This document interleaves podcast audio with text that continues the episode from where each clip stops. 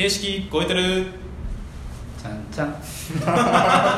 近ちょっとなんかこれがね慣れてきだしてるんでね。そうなんか心機一転したいですね。新規一転する？ちょっと次ぐらいからちょっと見つめ直していきます。はい。形式、えーこの番組はですね 世の中のあらゆることに対してひねくれまくる。そんな番組になってます。ちょっと前回引き続いて、えー、とお話をしていこうかなと思っておりますでちょっと先生あ忘れちゃった。言ってもうたあこれ P 消したい。言うと思った消したい。消えないでしょ多分これ。P 後から編集して P 入れるから。まあちょっとじゃあおっちゃんに。うん。そんな中みんなの話を受けて設計っていう領域をもっと広がりを持って知り合いの子たちがこうメッセージを送ると。それ一つは文也が言うようになんかもうちょっと文化活動とか教育活動とかそういう拡張っていうのは、えっと別の大学の子もこの間教師があって男の子たちが本当にいろんな多様な活動をしてて逆にある人たちは、えー、バッチリ設計をやって設計っていうのは住宅メーカーでプロとして割とバリバリやっているという大学がある。でもう一方で、えー設計っていう領域の拡張がだけではなくてやっぱ海外グローバルな中で仕事を求めている特に、えー一回勉強した人たちとか大学院出て、えー大企業の中で特に、えー外国で働ける環境ってどうなんですかとかそれからもう一つは起業するきっかけを外国に求めていく。文化系の大学の方が割と多くて、それはみんなの中に聞きたいのは設計っていう延長線でグローバルな視点だから日本でいうさっきもちらっと言った日本での設計っていう話のまあ青春感ではなくて成り遂げる感じじゃなくてもっと外のグローバルな話の中で、えっと、設計っていうものを考えたら日本と全然違う設計者設計域があるとデザイン域がある。それをピンと来てて海外で活躍したいっていう子はすごい聞くのでそれをちょっとそれぞれ聞いて。そうですね。それ最初に言ってた9割への限界感みたいな話。とすごい近いですね。うん。どう？それを聞いてどうも国際社会でゆうちゃんのか国際事業もあったりするし。なんか僕個人としてはその会社を使っ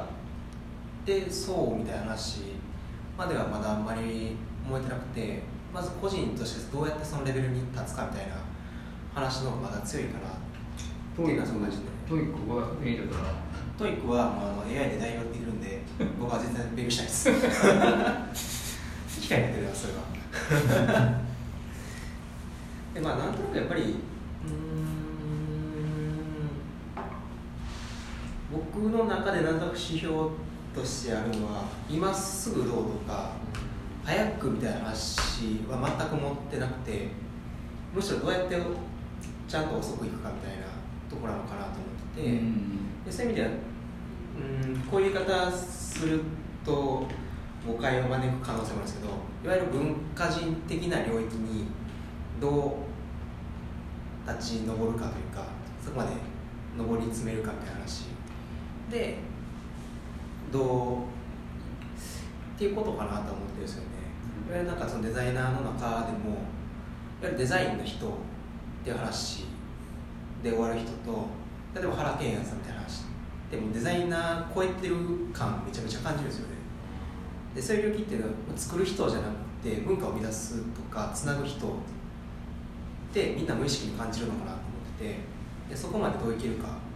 は一個僕の中で指標。それはもうな個人でやろうが会社の中でやろうがあんま関係ないところかなみたいな。のはそれはやっぱりサードドア的ですよね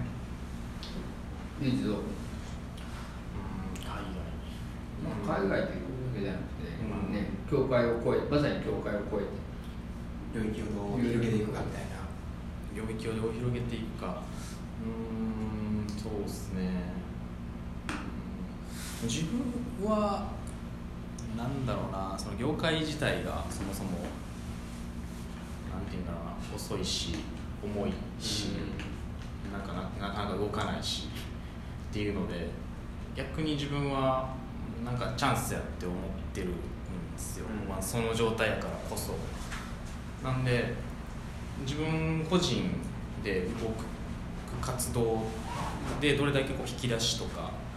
まあ、両他の領域をまたいでどう何を還元できるかみたいなところがうん一なんていうんですかね自分のその拡張できるなんて手法というかになってくるかなっていうのが思ってて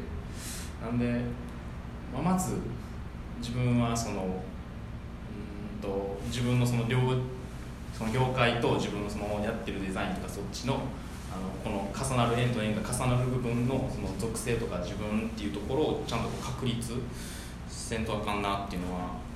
てますねずっと。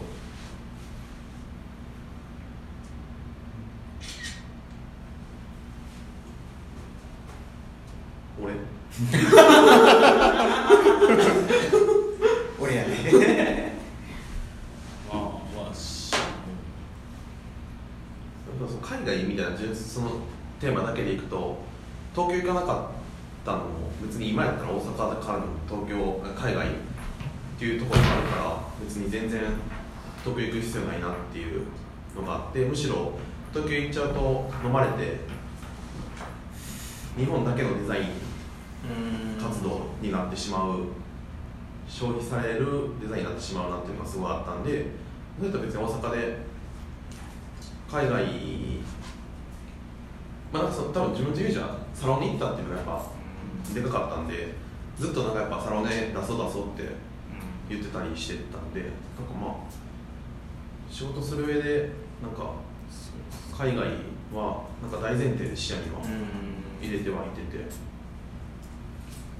民間企業から別にサロンにも出せるし。そうそう個人から出して。でなんか海外にそそういうところにはなんかそこから活躍できるチャンスが落ちてるというかそうですね。まあ当たり前にそう思ってるね。うん。均一になチャンスは均一になったというか。一緒だねもうそういう意味ではね。一緒やね。東京にわざわざ行かなくても、うん、それは一緒です。東京と世界ね。そうですね。東京世界の一緒。そうなんか僕はすごいこうもはや働きたいなと思って海外に行って働きたいなとすら思ってて。で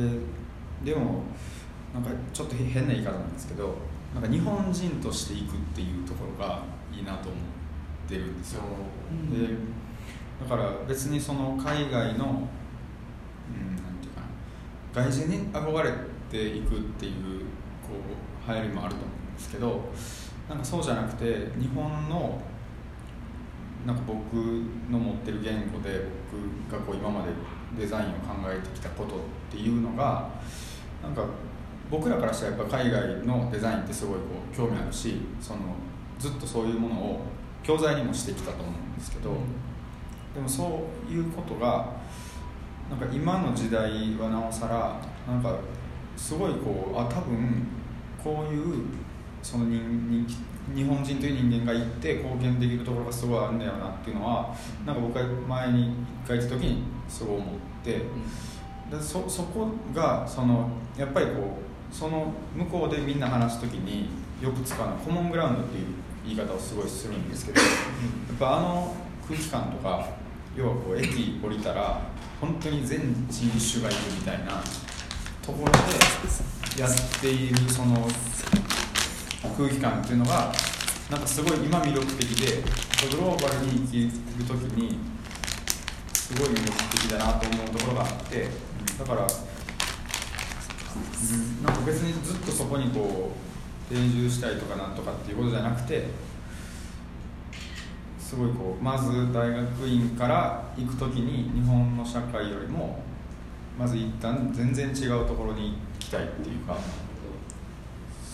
そう。本当だから正直どこでもいいみたいなとこはあって。でもなんかそれって院に行ってるからなんか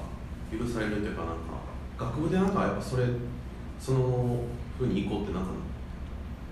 自分も多分学部の時に海外いきなり行っても多分日本人として行けない。そうか。さっきの荒削りででそれは後編みたいになんかこうあるエネルギーを蓄えたらさっきみたいに教会が東京と世界みたいになるわけだからそれは当たり前にきっと芽生えてきてるんちゃうかな。なんかいわゆる結局蓄えて磨いた結果それを得るっていうふうに僕は聞こえるけどね。でもその僕だからその違和感というかそのなんで日本って大学院行くだけでそんな特別視されるんやろっていう違和感がすごい強いんですよ。でうん海外でその僕が行った時なんかは僕一緒にやった人らみんな年上ですよ僕より。全然年上でみんな陰性でやってて。でそういう別に研究をすることって普通のはずなのに日本だけは大学院の補助勤務制度ちょっとなくしてみたりとかして。っそれはやっぱり文化のレベルとして低くて。ていうふうに思います、うんそうやね。だからまだなんか学歴延長主義的なところが行くことによってそういうところじゃないんだと。それをなんか今度。それは友人にでまあ今みたいな話ってすごく根深いというかこれからすごい考えていかないといけないところなのかなと思うんですが、まあ、あと30秒しかないんでちょっと次回次回ですね。僕らもちょっと宿題にして持って帰っておっちゃん久しぶりに楽しかったわ。ちょっと通りかかっただけ話足りないでしょ。うん。また時間作るわ。スキッチはでも最低でも。したいですねこの後連絡先を交換して、はい。この番組にやるければ、えっと、いいねと。はいしてみよ。う。やお願いします。また次回お会いしましょう。じゃあ、そうですね。ありがとうございました。